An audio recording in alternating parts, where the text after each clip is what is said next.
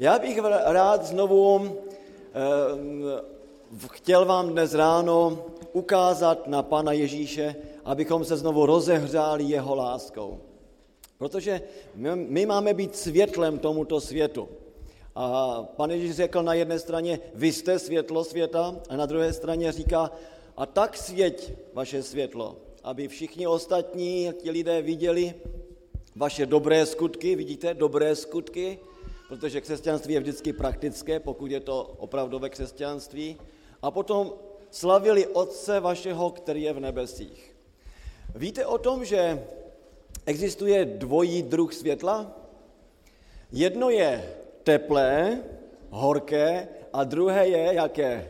Je studené.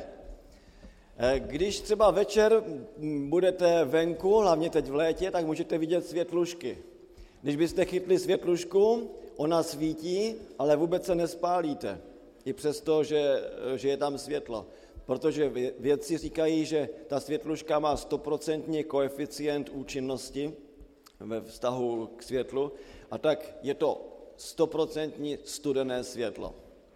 Když byste se chtěli chytnout žárovky, která svítí, tak to nedokážete, protože tam je, myslím, já 17 nebo 12% podle toho, jaká to je žárovka. A ona mm, tedy vydává nejenom světlo, a také i teplo. je sluníčko, když jste na něm, vám nedává jenom světlo, ale také teplo. je oheň vám dá nejenom teplo, ale i světlo. Takže eh, jednou eh, jsem taky slyšel, jak bratr Veselý, který byl taky v té době, když jsem byl kazatelem předsedou Moravskoslezského združení, ten říkal někdy o některých lidech, víte, ten sice věří, ale je studený jako psí čumák.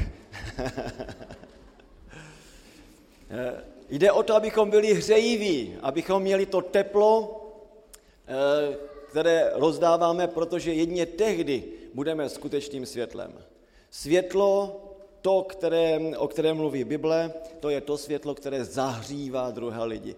A když zahříváme, tak jsme tím světlem. Nejde to prostě jinak. Dovolte mi tedy ukázat teď na zdroj toho tepla. Protože my nemůžeme se tedy eh, vyhecovat do toho, abychom byli hřejiví.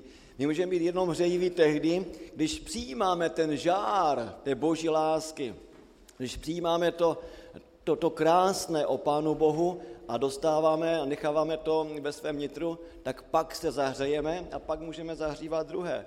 Prostě lásku um, nemůžeme rozdávat, pokud jsme ji nepřijali, protože Pán Bůh je láska, On je zdrojem lásky. A musím vám dnes ráno hned říct jeden biblický text, který když jsem pochopil, poprvé, když jsem ho pochopil, ne když jsem ho četl, protože už jsem ho četl mnohokrát, ale když jsem ho poprvé pochopil, tak jsem nemohl zůstat sedět za svým stolem, ale musel jsem stát, musel jsem skákat radosti prostě. Já jsem to musel projevit, to bylo něco tak úžasného, tak krásného. Já bych se vám, s vámi chtěl podělit o tento text teď ráno. Je to v Efeským ve druhé kapitole. Efeským druhá kapitola a budu číst několik veršů. Už jsme si z té kapitoly taky citovali hned druhý den, ale teď bych chtěl nejdříve číst verš první. A vy jste byli mrtví pro své viny a hříchy. No, eh, když člověk nevěří v Krista, tak podle Bible je mrtvý. Je mrtvý ve svých hříších, ve svých vinách. No, pak se tam popisuje, jak to vlastně vypadá, že my jsme v tom hříchu žili, byli jsme vlastně odsouzeni, byli jsme otroky toho hříchu, byli jsme závislí na něm, žili jsme svým sklonům podle těla, byli jsme sobečtí, propadli jsme před božím soudem. No a verš čtvrtý začíná jakoby eh, novou etapu v životě. Tam je to slovíčko ale. A to slovo ale vám dává kontrast. Takže my jsme byli mrtví, ale Bůh, bohatý v milosrdenství, z velké lásky, již si nás zamiloval, probudil nás k životu spolu s Kristem. Takže jestliže žijeme v novotě života, tak to je jenom díky božímu milosrdenství, jeho velké lásce, protože on si nás tak zamiloval, že dokonce položil za nás svůj život. No a když eh, Kristus za nás zemřel a my jsme se teď vírou upnuli k němu, tak jsme se stotožnili s Kristem. A Kristus zemřel a potom byl pochován a vstal z mrtvých. Takže my taky s Kristem nejdříve umíráme našemu starému způsobu života, jsme, ten starý člověk je pohřben a pak spolu s ním také vstáváme k novému životu. Takže to je to, co je nám tam sděleno. Probudil nás k životu spolu s Kristem, když jsme byli mrtví pro své hříchy. Milostí jste spaseni. Ale nejenom, že nás probudil k novému životu, tam čteme potom dál, spolu s ním nás vzkřísil a spolu s ním uvedl kam? Na nebeský trůn v Kristu Ježíši, aby se nadcházejícím věkům prokázalo, jak nesmírné bohatství milosti je v jeho dobrotě k nám v Kristu Ježíši. Takže v čem vrcholí ta boží dobrota? Že už dnes, když jsme uvěřili Pánu Ježíši, a když fyzicky jsme tady na tomto světě, tak eh, spirituálně, duchovně už sedíme s Kristem spolu s ním na nebeském trůnu. Jestliže vám teď netluče více srdce, tak jste ještě nepochopili to, co jsem teď řekl. A jestliže teď jste nevyskočili ze své židle, tak to je taky nesprávné. že to je tak úžasné, to je tak fantastické. Tedy nejenom, že Kristus za nás zemřel, aby nás zbavil našeho břemene. Nejenom, že nám bere naše hříchy a, e, a osvobozuje nás od těch různých závislostí, ale on nás taky vzkříšuje k novému životu, dává nám nový život, on nám taky dává sílu Ducha Svatého, moc Ducha Svatého, svoji milost, která nás proměňuje. To znamená, že se stáváme novými lidmi, že potom najednou začínáme odrážet jeho charakter, že tak laskavý, jaký je on, my začínáme být laskaví, jak je on nesobecký, my začínáme být nesobeckými, tak on je soucitný, my e, začínáme být soucitnými. Tedy on nás proměňuje, ale nejenom to. On nám eh, teď dává úžasnou perspektivu. A mm, přenáší nás do nebeských sfér. A spolu s ním už tam teď sedíme. Já, já myslím, že nic nemůže být krásnějšího. Spolu s ním uvedl na nebeský trůn v Kristu Ježíši. Takže můžete mít nějakou nejistotu tedy v Kristu Ježíši, že byste ne, nebyli spaseni? Jak jsem řekl, když se díváte na sebe, ano, tak jste ztraceni. Protože si říkáte, jak tento hříšník může být zachráněn. Ale když se díváte na Krista, a žijete teď pro něho, jste mu celé oddání a, a chcete s ním žít, jste na něho nasměrování každou chvíli. Když se vám to třeba nedaří, tak eh, když malé dítě se učí chodit, tak to taky je proces. A já jsem to viděl pětkrát ve svém životě. E, takže ten proces je taky v duchovním životě. My nejdeme po chodníku proto, abychom tam zakopli a spadli. My jdeme po chodníku, abychom se někam dostali. My máme ten směr. Ale stane se, že jdeme po tom chodníku a spadneme a zakopneme a spadneme? No samozřejmě. A tak je to podobně i, i v tom našem duchovním životě, kdy se učíme chodit s Bohem. Ale to hlavní je, abychom byli správně nasměrováni, abychom měli správnou orientaci, abychom měli e, správný postoj. A ten postoj je být stále s Bohem. I když upadnu, když spadnu, tak vždy znovu a znovu se, se dívám na Krista. Jak říká taky Jan, miláčkové moji, nehřešte, ale kdyby se to stalo, máte přímluvce u nebeského Otce, Ježíše Krista Spravedlivého. Takže to, to je to nádherné, to fantastické, že ten Bůh hej, v Kristu Ježíši už dnes nás nejenom mění a učí nás, jak s ním chodit, ale už nás v podstatě posadil na nebeský trůn. A v tom je ta jistota spasení. Víte, v Kristu Ježíši jsme to už teď, co budeme. Jsme to, co budeme.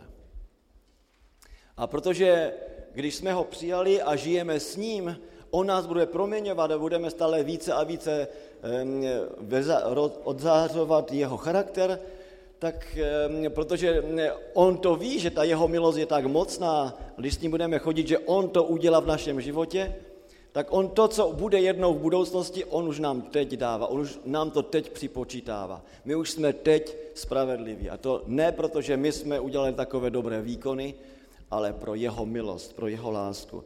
Jak tady Pavel říká mnohokrát, je to proto, že Bůh, bohatý v milosrdenství, z velké lásky, již si nás zamiloval, probudil nás k tomu novému životu s Kristem. Výborně.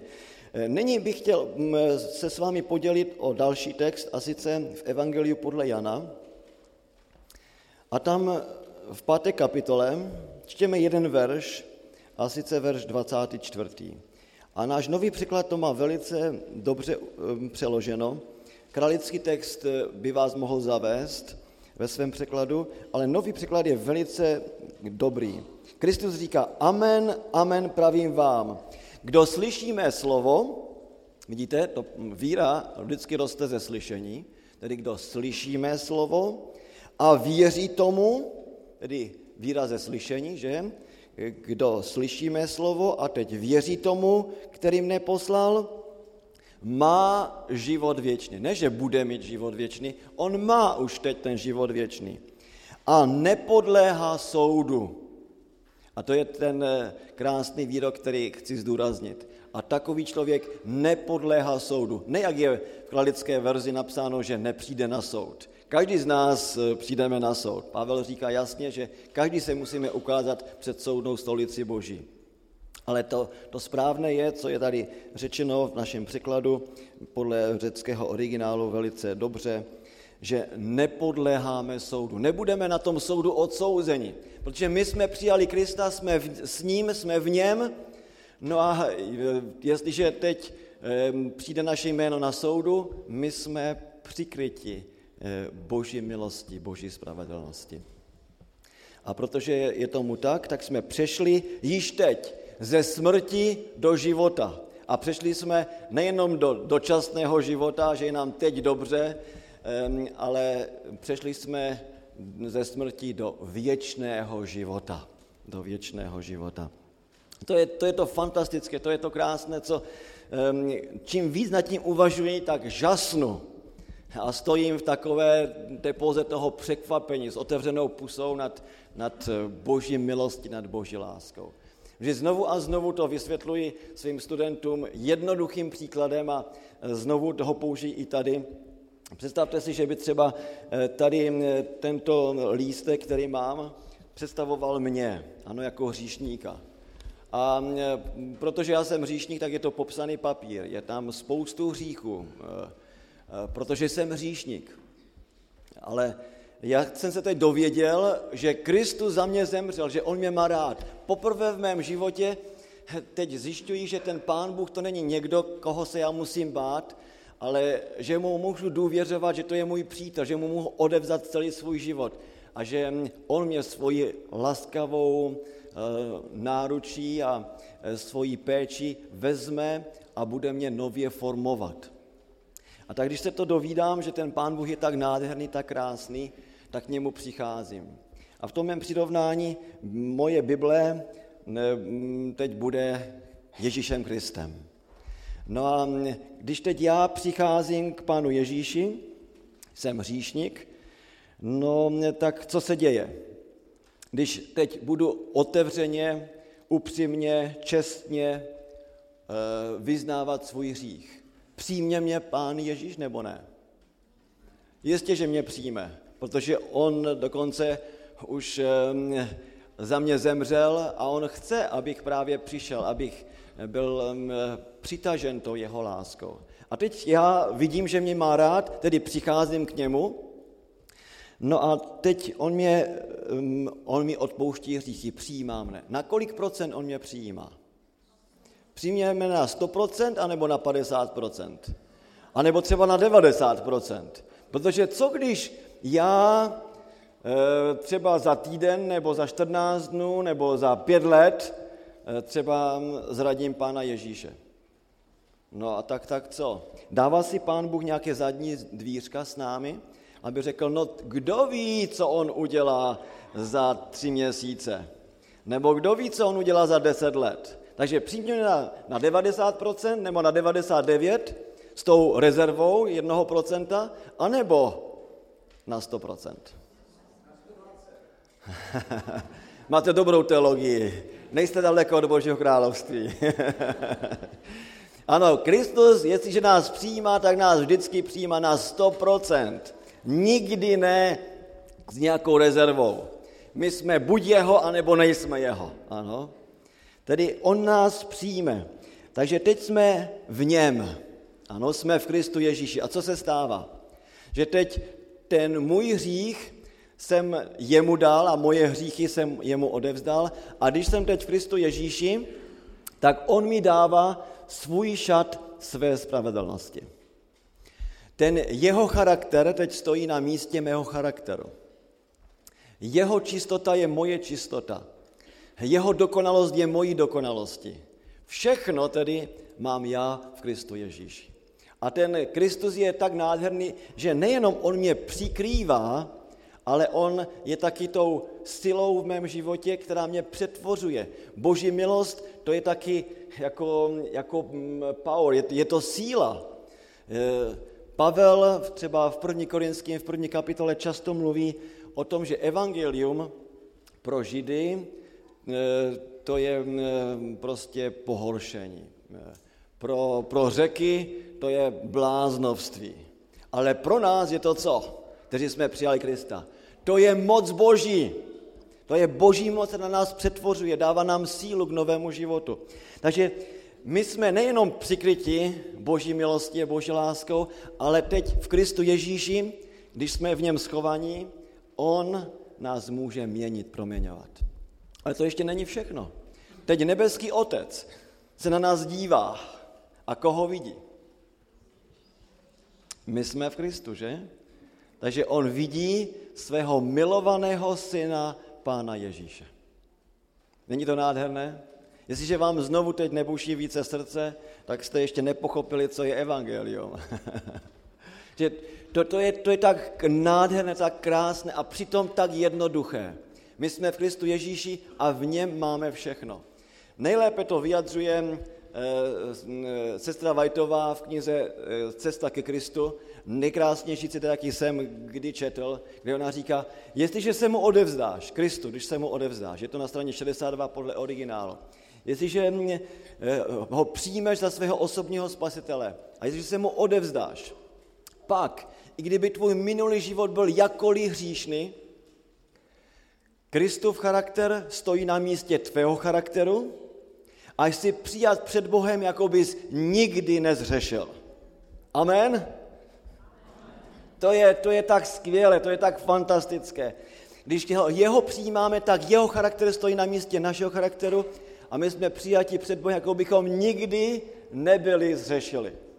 To je to osvobodivé evangelium. To je ta boží láska. My jsme čistí, bez úhony, bez vrázky. A to je to, co Kristus přišel udělat, aby nás postavil před, nebes, před nebesy, bez poskvrny a vrázky. Právě proto my se nemusíme bát, že když jsme přijali Pána Ježíše, že potom eh, bude eh, nebeský soud, protože my máme plnou důvěru v Pána Boha. My jsme Krista Ježíše přijali, my jsme se mu odevzdali a jestliže jsme se mu odevzdali, tak máme tu plnou jistotu, že on nás spasil a zachránil. Je, takže eh, náš vztah k němu, to je to rozhodující, co, co je v našem životě, protože on eh, nás má vždycky rád. Takže se teď nemusím bát, že teď něco se odehrává v nebi. Že co pán Ježíš, eh, pán Bůh dělá na nebeském soudu. Víte, pán Bůh nemusí ustavit nebeský soud proto, aby nás odsoudil. Protože my jsme všichni hříšníci a odsouzení k smrti. Takže jestliže on tam teď eh, udělá to, aby tam byl nebeský soud, tak je to ne proto, aby nás odsoudil, ale aby nás mohl zachránit. Aby nás před celým vesmírem mohl prohlásit za ty, kteří mohou být obyvateli nebes a mohli být obyvateli nebes po celou věčnost, A aby také všichni obyvatele nebes s tím souhlasili. A když to pán Ježíš řekne o Moskalovi, že ten hříšník, který udělal tolik špatných věcí a má všelijaké motivy ve svém životě, ale že když k němu přišel, tak najednou on ho měnil, že ta milost je tak úžasná, tak mocná v jeho životě, že to je nový člověk. Když on to prohlásí a prokáže v mém životě, že jsem právě znovu a znovu ve svém životě nasměrováván na něho a odevzdán jemu, že pro něho prostě chci žít a žijí, tak když to všichni uvidí a, a, a budou sledovat, jak pán Ježíš prokáže, že ta jeho milost je v tom mém životě dostatečná, tak co myslíte, že nebeský e, zástup e, ti nebešťané udělají? Já si myslím, že to, co udělají, je, že se postaví a zatleskají. Ne proto, že teď ten Moskala je nádherný člověk, ale zatleskají Pánu Bohu, protože řeknou, pane Bože, ty jsi tak nádherný, že si toho Moskalu mohl změnit. Ty jsi tak nádherný, že jsi mu dal eh, novou orientaci v životě. Ty jsi tak nádherný, protože mu dáváš eh, novou motivaci dáváš mu nový život. A my to vidíme a právě proto chceme s tímto Moskalou prožít celou věčnost. To bude fantastické s tím člověkem žít a, a mít ho tady. A kdyby tady nebyl, tak by to nebe bylo nějak neúplné. Kde to je to, co právě Kristus dělá pro nás. Eh, on nejenom za nás zemřel, On nejenom, že nás teď vzkřisuje k novému životu, nejenom, že nám pomáhá teď, abychom žili správně, ale on to dělá tím způsobem, že chce legálním způsobem nás mít po celou věčnost spolu. A protože nám už je teď dobře s ním, tak on eh, to udělal tím způsobem, že ustavil nebeský soud. Aby tam na tom nebeském soudu se jednoznačně prohlásilo a ukázalo, že to, jak jsme přijali Krista, že, že to je pravdou. A že e, tedy nikdo se nemusí obávat, že ti lidé, kteří e, jsou v Kristu Ježíši, že budou dělat nějakou neplechu. Protože tito lidé jsou novými lidmi. Takže ten e, soud, který probíhá v nebi, prosím vás, to není strašák. Naopak, to je tak dobrá zpráva, která ukazuje, že Pán Ježíš, Pán Bůh potvrzuje, ano, jakoby zapečeťuje na tom nebeském soudu to, co my jsme už v našem životě spolu s ním prožili. Na nebeském soudu se neděje něco, eh, o čem, eh, z čeho můžeme mít strach, naopak z toho se můžeme radovat, protože Kristus je náš spasitel, je náš přímluvce, je náš soudce a on, když jsme se mu odevzdali, on bere náš, náš případ a právě Eh, nás prohlašuje i tam, tak nás už teď prohlásil při ospravedlně za spravedlivé, tak nás znovu tam prohlašuje za spravedlivé. Ne díky tomu, že my jsme eh, se dokázali vyšpolhat po žebříčku na, na nějakou velkou špičku, ale proto, že jeho milost nás mění, že jsme jeho, že jeho milost je tak mocná. Takže pán Bůh jenom potvrzuje. A z tohoto důvodu taky i e, texty, které jsme četli, Pavel říká, no my jsme vstali společně s Kristem a už teď s ním sedíme na nebeském trůnu. A soud, jistě my přijdeme na soud, ale na tom soudu, který my už vůbec neovlivňujeme, to jde kompletně mimo nás, tam není nic mysterijního e, konáno, tam je jenom potvrzeno to, co jsme ve svém životě udělali ve vztahu k Evangeliu, ve vztahu k Bohu. A to je to, co bych vám, zvláště kteří zvěstujete Boží slovo, chtěl říci. Jak jsem četl, když někdo uslyší Boží slovo a uvěří tomu, tak dostává nový život a má věčný život a přechází ze smrti do života a už na soudu nebude odsouzen. Co to znamená? Že velice klíčové je, zvěstování Božího slova. Jinými slovy řečeno, v sobotu, každou sobotu v 11 hodin dopoledne, když je zvěstováno eh, Boží slovo, to je hodina soudu. Tam se rozhoduje, jestli lidé uvěří nebo neuvěří. To je hodina soudu, ano. A tam se rozhoduje o věčném životě, jestli ti lidé přijmou Krista, anebo ne. Jestli teda hm, nemusí se bát soudu a přecházejí hm, tedy ze smrti do života, anebo ne. Jestli tedy mají Krista za svého spasitele, anebo ne. Jinými slovy řečeno, na nás, na zvěstovatelích Božího slova, je úžasná zodpovědnost. My si nemůžeme kázat jenom, co bychom chtěli, nějaké svoje názory. My potřebujeme kázat Boží slovo, potřebujeme kázat evangelium, to věčné evangelium, které začíná stvořením a končí eh, novým stvořením v knize zjevení. A lidé se rozhodují a ten okamžik toho rozhodování je klíčový. Víra je vždycky ze slyšení Božího slova. No a právě protože je tomu tak, tak můžeme mít tu plnou jistotu pro den soudu. V první Janově v druhé kapitole, dovolte mi ještě i tyto texty vám připomenout.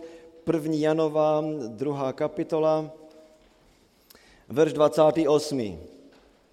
To je, to je krásný výrok. Není tedy děti, říká Jan. Ano, děti, protože on, on jako velice mm, eh, už eh, starý člověk, píše tuto epištolu z lásky k božímu lidu, říká, no nyní tedy děti, zůstávejte v něm, zůstávejte v Kristu. Prostě, eh, když jste v něm, ano, když jsme v něm, nevíděte ven, zůstávejte v něm každý den. Protože nejde o to jenom se oženit, ale jde o to, abychom zůstali ženatí, že? Abychom zůstali s Kristem Ježíšem.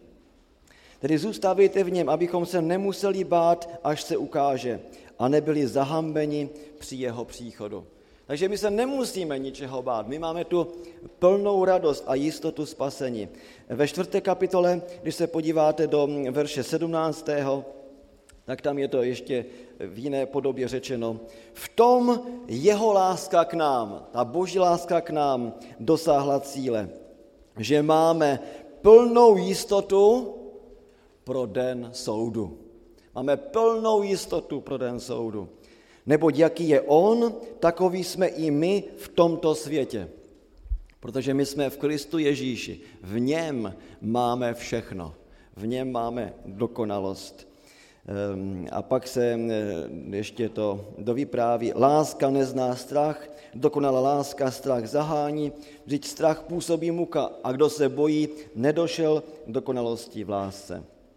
A my milujeme jej, protože Bůh napřed miloval nás. Vidíte, všechno přijímáme z boží ruky. A pán Bůh dělá od prvo počátku všechno pro to, když jsme se mu vymanuli eh, z ruky, když jsme od něho odešli, aby nás mohl dostat zpět. Proto přišel, položil svůj život za nás a když my uvěříme, přijímáme jeho život, odevzdáváme mu všechno špatné, tak on nás probouzí k novému životu a vede nás a tak fantasticky, že nás vede, že nás nakonec přivede až do nebe. To je jeho cesta, jeho způsob. A všechno dělá proto, abychom tam byli. Proto se k němu můžeme plně upnout a můžeme mu plně, plně věřit. Nikdy nezapomeňte na ten příklad papírku a Bible. Že to jsem já v Kristu Ježíši. Víte, někdy si hraju a ptám se z tvých studentů, prosím vás, kde se můžete před Bohem ukrýt? Kde se můžete před Bohem ukrýt? A vy znáte, znáte ty výroky, kdy eh, žalmista eh, v žalmu 139. říká, no, kdybych ehm, zašel na nejdažší eh, nějaké místo, na nějaký ostrov, pustý ostrov, stejně i tam si. Kdybych šel do hrobu, tak si tam. Kdybych šel někam do povětří, stejně si tam. Prostě není, není místa, kde bychom mohli od boží přítomnosti odejít. Ale je jedno místo, kde se můžeme skrýt před Pánem Bohem. Když pán Bůh přichází do zahrady Eden, tak říká, Adame, kde jsi? A on se snažil skrýt a taky mu to nepomohlo, že? Je jedno místo, kde se můžeme skrýt. A to je za Krista. A nebo ještě lépe řečeno, jak to říká Pavel, v Kristu. En Christo, en Christo. A když se skryjeme v Kristu, tak to je to nejkrásnější, co můžeme udělat. Ne se schovávat před Pánem Bohem, že nás nemá rád. Právě naopak, on nás má rád, on za námi jde a volá nás. Ale pokud eh, opravdu bychom si mysleli, že Pán Bůh je ten, který se na nás zlobí, tak ta nejlepší cesta je, abychom byli přesvědčeni, že tomu tak není, se schovat v Kristu. V něm máme všechno. Jistě, my jsme hříšníci a boží láska má také i jinou stránku. A jak říkáme tomu, když Pán Bůh ve své lásce eh, reaguje na hřích? Jak Pán Bůh ve své lásce reaguje na hřích? Jak to nazýváme v Bibli? Je to boží hněv, ano. To je hněv boží, že Pán Bůh nemůže tolerovat hřích. On miluje hříšníka, ale netoleruje nikdy hřích. Takže jeho postoj vůči zlu, vůči hříchu, vůči jakýkoliv formě sobectví a píchy a závisti, to je jeho hněv. A před tímto božím hněvem eh, v tomto směru se můžeme skrýt. Ano. A ta jediná cesta, jak se skrýt, že ten svůj hřích odevzdáváme Kristu a jsme v něm. A pak ta boží láska k nám nikdy nebude e, v projevu hněvu, ale bude to vždycky jenom v projevu milosti a lásky. Víte, jeden a ten týž Bůh, Bůh lásky a milosti, e, stejný projev Pána Boha je pro jedny záchranou a pro druhým zatracením. Já nevím, jestli to máte tady taky u vás, ale ve Spojených státech jsou určitá hnojiva, která můžete vzít a rozhodit po své zahrádce, třeba po svém trávníku. A je to hnojivo pro, pro, tu, pro tu trávu. Ale zároveň v tom hnojivu jsou určité látky, které zabíjejí určitý druh eh, třeba plevele, který na tom vašem trávníku roste. Takže třeba, když tam máte trávník a chcete ho mít krásný, ale rostou vám tam pampelišky a vy nechcete ty pampelišky na tom trávníku, ale chcete mít krásný anglický trávníček, no tak si koupíte to hnojivo. To hnojivo je dobré pro tu trávu, ta tráva bude ještě krásněji růst, ale zároveň to bude i mm, zabiják pro ten plevel. A tak nějak podobně je to i s boží láskou. Pán Bůh opravdu zahrnuje všechny svojí láskou, chce je zachránit. Ale jestliže se člověk zatvrzuje a jde proti němu, no tak potom e, se člověk stává jakoby blátem a tím boží láska, která na něho působí, e, vlastně mm, je bezmocná. To je Eh, potom zkázat pro něho. Je to asi tak, jako když máte mm, slunce a to slunce bude svítit ehm, na dvě mm, třeba hmotnosti. Na jedné straně tady budete mít eh, třeba na talířku krásné máslo, české pravé máslo, ano. Eh, když to slunce bude působit na máslo, tak roztaje. Ale když tady budete mít hroudu bláta někde, tak to slunce bude stejně působit na to bláto tak jako na, na to máslo, ale máslo roztaje, ale to bláto zatvrdne a stuhne. Něco podobného je právě s tou boží láskou. Bůh udělá všechno pro to a dělá všechno pro to, aby nás zachránil, aby nás spasil, aby nás už dál do nebe, protože On chce žít s námi, a jestliže my chceme žít s ním, tak budeme rozstávat. Budeme těmi, kteří budou žít s ním a pro něho. Dobře, doufám, že se eh, rozehřálo naše srdce, naše nitro právě tou dobrou zprávou Evangelia. Neznám nic krásnějšího, než to, co Pán Bůh dělá pro nás. A to je ten motor, to je to palivo, to je, to je to, co v nás je a potom, protože jsme nabíti touto boží láskou jako akumulátor, potom můžeme vydávat. Není možné, abychom se nutili do nějakého výkonu, pokud právě nežijeme s Bohem, protože On je zdroj naší síly, On je zdrojem všeho, co děláme. No, na základě teď eh, zase tohoto evangelia pojďme se podívat na naše eh, projevy naše projevy mohou být jenom tehdy krásné, a naše etika tehdy krásná, když jsme nabití Bohem, když s ním žijeme. E, jinak to budou v pořád jenom naše výkony. Jak jsem vám řekl včera, jestliže mluvíme o jídle, mluvíme o pití a jestliže si říkáme, že bychom měli to dělat a zase ne něco jiného, tak my to neděláme, my nej, nejíme nebo nepijeme, protože teď z toho jídla a pití chceme udělat náboženství. Ale právě protože jsme svatí, ano, jsme zachráněni, jsme spaseni, tak chceme dělat to tak, jak to říká Pán Bůh. Ne proto, abychom byli svatí, ale protože jsme svatí, tak, tak to eh, chceme, chceme žít. Ne proto, abychom byli spaseni, ale protože jsme spaseni. Včera jsem vám ukázal um, několik důležitých věcí z oblasti čistého a nečistého, že vlastně v podstatě v Bibli máme eh, jedenáct různých eh, druhů nečistot a že my jako adventisté závazně bereme pro sebe jenom tu jednu, a to z toho důvodu, že jsou z těch, v těch jedenácti druzích jenom dvě kategorie nečistot. A to jsem vám ukázal na té komparativní tabulce, že vlastně, a pak jsem vám přidal ještě dalších asi sedm různých e, důvodů, proč tedy jsou tyto dvě kategorie. Ta jedna kategorie, to je ta, která je spojená s nečistotou e, zvířat, a je to tak kategorie nečistoty, která je permanentní, která je stála, která je přirozená a která je univerzální.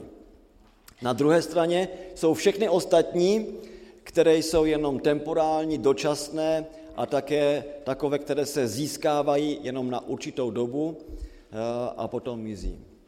Takže my nejsme nedůslední eh, na základě té komparativní látky, kterou jsem ukázal, a dalších důvodů, které jsem, o kterých jsem se zmiňoval, eh, tedy přijímáme tuto nečistotu za závaznou pro nás na druhé straně bych vám chtěl říci, že jestliže nepřijímáme ty, ty ostatní, tak to neznamená, že teď Boží slovo, když čteme, tak prostě jenom přeskočíme a jdeme dál, ale pro nás jako pro křesťany i při těch ostatních eh, nečistotách se musíme ptát základní otázkou.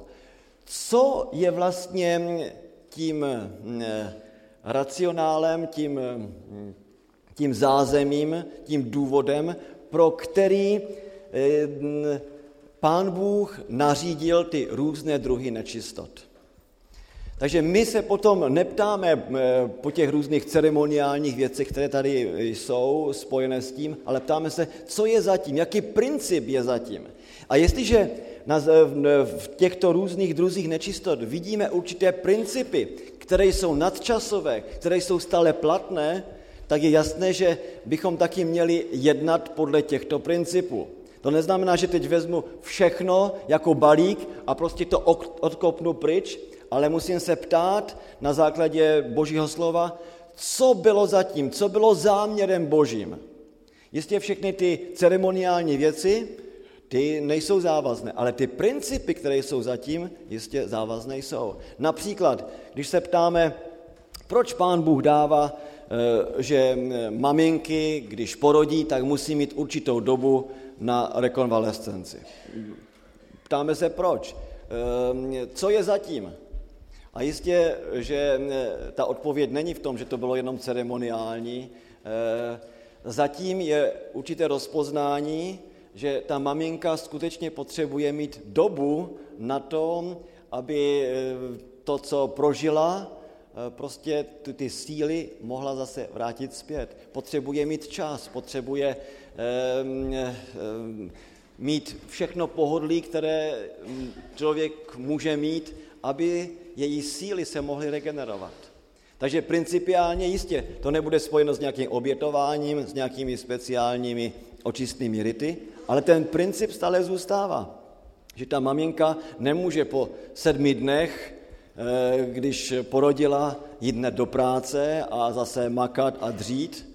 Prosím vás, to se v Americe děje, tedy já tady nemluvím jenom eh, jakoby eh, intelektuálně, ale že ta maminka musí mít čas taky, musí mít dobu na to, aby mohla hm, dostat síly zpátky.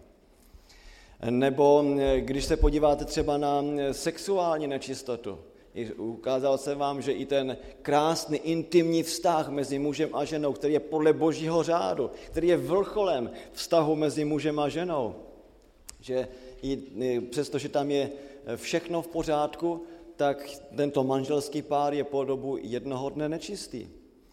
Jistě, že zatím je předně eh, rozpoznání eh, nebo ta, ta boží snaha udělat tu hráz před infiltraci pohanství do božího, eh, do, do oslavování Boha, do kultu. Proto takové, tak tito lidé nemohli jít do, do shromáždění, že, do chrámu, aby tam obětovali nebo slavili Boha. A tím eh, jistě ten, tento princip zůstává, že eh, nikdy nemůžeme eh, při bohoslužbách, tedy do bohoslužeb, zapojit taky naši sexualitu, tedy princip v tom zůstává. A jistě můžeme taky za tím mm, nařízením vidět i něco víc. Víte, k dobrému, ke krásnému intimnímu vztahu vždycky patří čas. To, to nemůže být jinak. A pokud tam má být láska a nádherná láska, tak to se musí rozvíjet. A to taky potřebuje odeznít.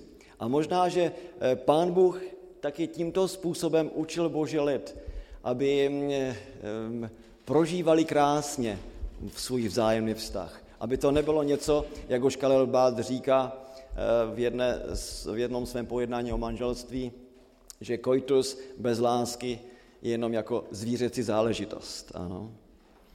Eh, aby skutečně manželé prožívali eh, lásku, měli na sebe čas a nechali taky odeznít to, co prožili. A to možná, že právě eh, to budete tedy nečistí až do večera, má taky souvislost i s tím, abychom to, co nám Pán Bůh dává jako úžasný dar mezi mužem a ženou, jsme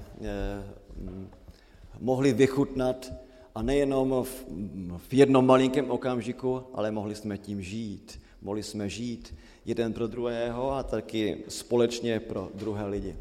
E, já si vzpomínám, že jste mi někteří zastavovali a ptali jste se mě, mnozí z vás, na to tedy, jak je to možné, že e, třeba rabíni doporučovali, aby v pátek večer e, manžele prožili tu rozkoš a vzájemnou, vzájemnou lásku a přitom budou nečistí až do večera, tedy jak potom mohli jít do schromáždění. Ano? Já vám chci říci, že to eh, řekli rabíni až poté, co chrám byl zbořen. Ano? Eh, to neplatí pro synagogu. To, to neznamená pro, jakoby, kdybych to převedl do naší souvislosti, pro modlitebnu, ano, nebo pro, pro kostel. To platilo jenom pro chrám, jeruzalémský chrám. Chrám, který eh, byl speciálně eh, postaven pro eh, mimořádné bohoslužebné úkony. Takže v tomto směru nebyl problém, když se potom chodilo do synagog a to doporučení bylo právě velice silné, aby ta krása soboty právě začínala právě doma mezi, mezi manželi.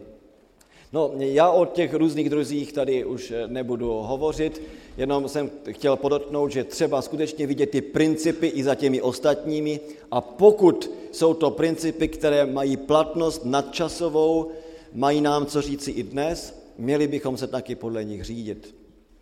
Ne podle těch ceremoniálních věcí, které se s tím pojí, ale pouze podle těch principů. Eh, pak jsem vám taky ukazoval včera, že je rozdíl mezi, v Novém zákoně mezi akatchartos a koinos. A to je velmi důležitý rozdíl. Akatchartos je nečistý a koinos je znečištěný. Eh, ukazoval jsem vám to na příkladu skutku desáté kapitoly, že když tam ten hlas z nebe říká, eh, co, člo, co pán Bůh očistil, ty to nepovažují za nečisté, že v Biblii skutečně v řeckém originálu nemáte napsáno, co pán Bůh očistil, ty nepovažují za nečisté, ale je tam napsáno, co pán Bůh očistil, ty nepovažují za znečištěné. Je tam to slovíčko koinos, ano, znečištěné, protože to byla kategorie rabínská, ne biblická, ne e, starozákonní, kategorie, kdy to čisté zvířátko, když se dostalo do kontaktu s nečistým zvířátkem, tak právě ta nečistota podle této rabinské kategorie proskakovala, teda proskočila i na to čisté zvíře. Proto když v tom prostěradle byly čistá a nečistá zvířata a pán Bůh říká Petrovi tady be a yes, On se zdráhá a protože má toto rabínské učení ve své mysli, on nemůže si vybrat ani to čisté zvíře z tohoto prostěradla, a aby zabil a jedl. To byla lekce pro něho, jak to eh, říká, že eh, tedy pán Bůh mu řekl, že nemůže považovat tedy pohana a pohany eh, za nečisté a kontaktem s nimi, že bude sám znečištěn. Tím pádem, když se podíváte do skutku, právě v té desáté kapitole je přelom, to je velký zlom. Doposavat evangelium bylo zvěstováno jenom židům. Teď je tady radikální zásah. Pán Bůh musí zasáhnout, aby změnil myšlení božího lidu, aby je otevřel vůči misii pro pohany. A pak tam máte hned tu zprávu o Petrovi, hned na to máte zprávu o Pavlovi, který jde, aby se stal misionářem pro pohany. Že to je eh, důležité rozpoznání. Když se podíváte třeba do jiných textů, zmíním se ještě o jednom nebo o dvou. Eh, do Marka, do sedmé kapitoly, tak vy víte, že to je text, který je často eh, zmiňován. Marek 7 a verš 19, to je ten text, který je nejvíce citován. Podívejme se na něho. Ehm, budu číst nejdříve od 18. Řekl jim, tak i vy jste nechápaví, nerozumíte, že nic, co zvenčí vchází do člověka, nemůže ho znesvětit, poněvadž mu nevchází do srdce, ale do břicha a jde do hnoje. A teď je ta věta. Tak prohlásil všechny pokormy za čisté. Tak prohlásil všechny pokormy za čisté. No, eh, co s tím? Já vám musím říci, že eh, tento překlad je velice širokým výkladem toho, co máte v originálu. V originálu tam máte pouze eh, čtyři slova. Eh, v originálu máte čtyři slova, je tam napsáno katcharizon, panta, ta, bromata. Katcharizon, panta, ta, bromata. Když bych to chtěl přeložit do slova, máte to hezky přeloženo v kladické verzi.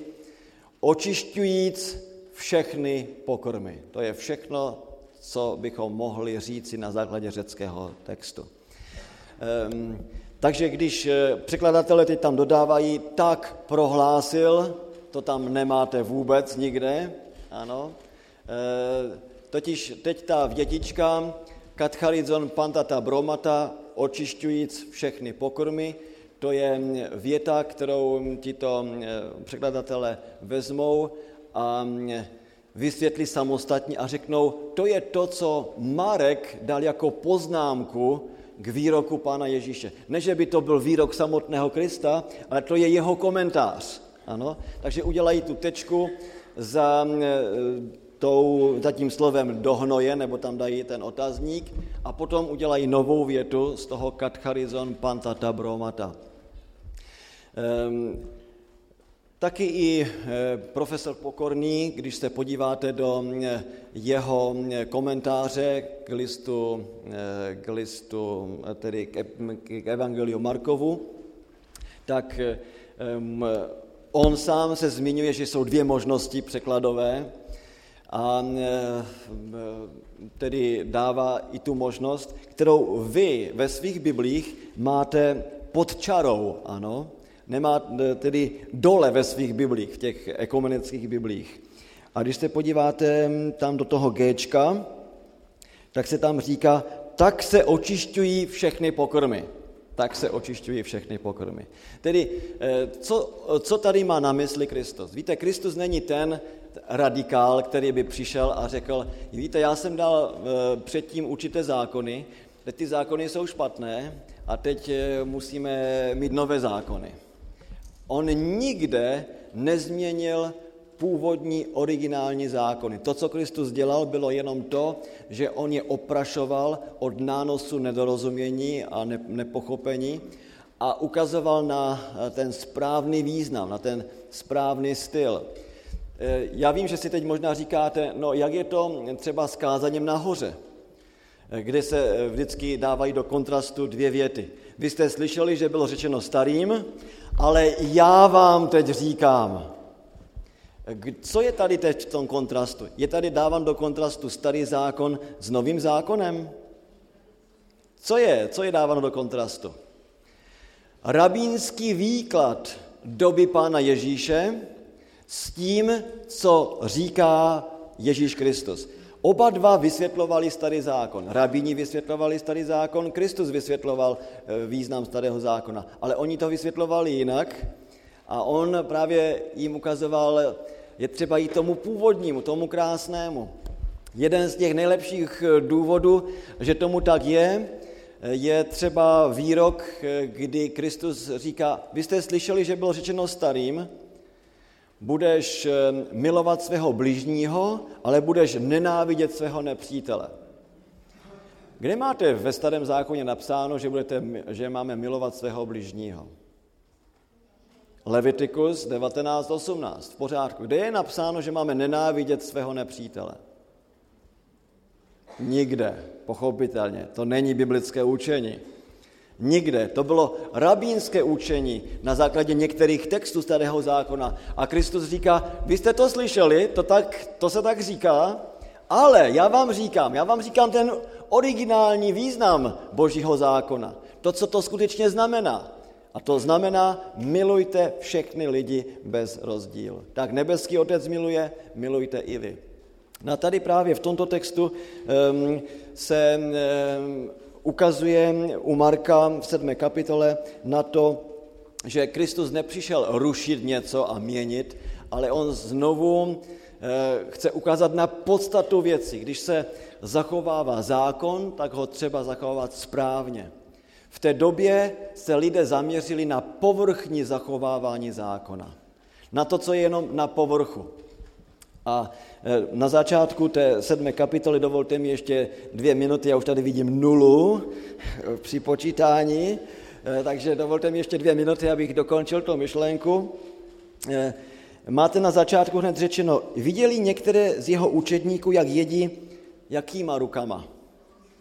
No, někdy to je přeloženo nečistýma rukama, ale tam není napsáno akat charto z ruce, ale tam je kojno z ruce těmi rukami, které jsou znečištěné eh, podle jejich kategoriích.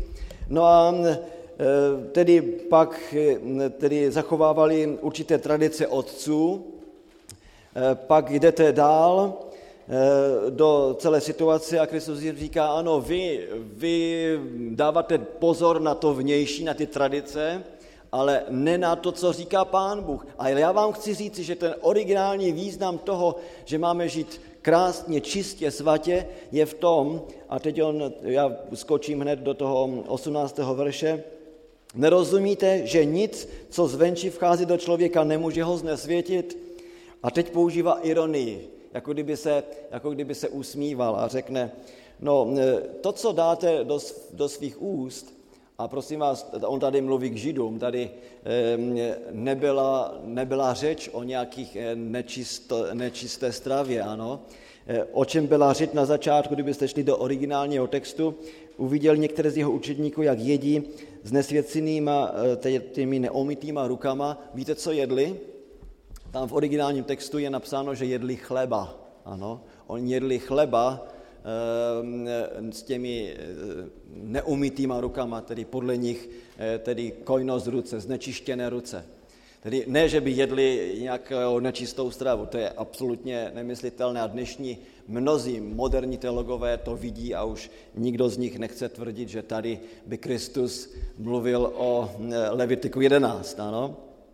To, to jsou moderní trendy posledních dvou, třech let špičkových teologů.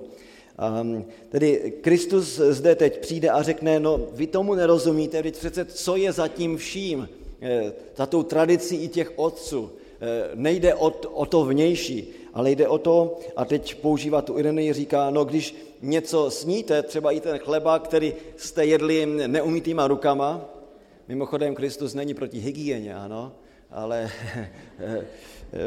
mluví tedy o těch ceremoniálních věcech tady, eh, tedy to vzejde do člověka, eh, toho nemůže přece znesvětit, eh, udělat z něho nečistého, znesvěceného, poněvadž, no co, to vejde, poněvadž mu to nevchází do srdce, ale do břicha. No a potom z břicha se to dostane kam? No na latrínu, že? No a tím, jak se to dostane ven, jako kdyby teď použil ironii a řekne, no a tím se ten pokorm prostě očistil. Víte, v biblickém textu je velice těžké někdy najít, že se používá ironie. Po přestávce já vám dám několik příkladů ironie v Bibli. A tady je jedna z nich, kdy Kristus prostě používá ironie a říká, ano, vy si myslíte, že to je tak strašně důležité, ale ve své podstatě to projde tím zažívatým traktem, vyjde ven a je všechno OK. Ale to, co je důležité, a teď zaútočí a prostě pustí celý ten kalibr se vším všudy, řekne, co vychází z člověka, e, to ho znečišťuje. Z nitra totiž z lidského srdce vycházejí zlé myšlenky, smilství, loupeže, vraždy, cizoložství, chamtivost, zlovolnost, lest, bezúznost, závistivý pohled, urážky, nadutost, opovážlivost. Všechno toto zlé vychází z nitra a znesvěcuje člověka. Jinými slovy řečeno, Kristus jim to obrátí na ruby a řekne, vy se staráte o to, aby to vnějšně vypadalo hezky. Ale já vám říkám, vaše myšlení musí být nejdříve správné. Očiste své myšlenky, očiste svá srdce a když bude vycházet všechno eh, z vašeho čistého srdce, pak váš život bude čistý. Ale nesnažte se o to, abyste jenom tradicemi otců zamazali něco a mysleli si, že když to budete dělat podle té tradice, tak všechno je v pořádku. Protože tím se nic nemění, ale dejte si pozor na své myšlení, na své srdce.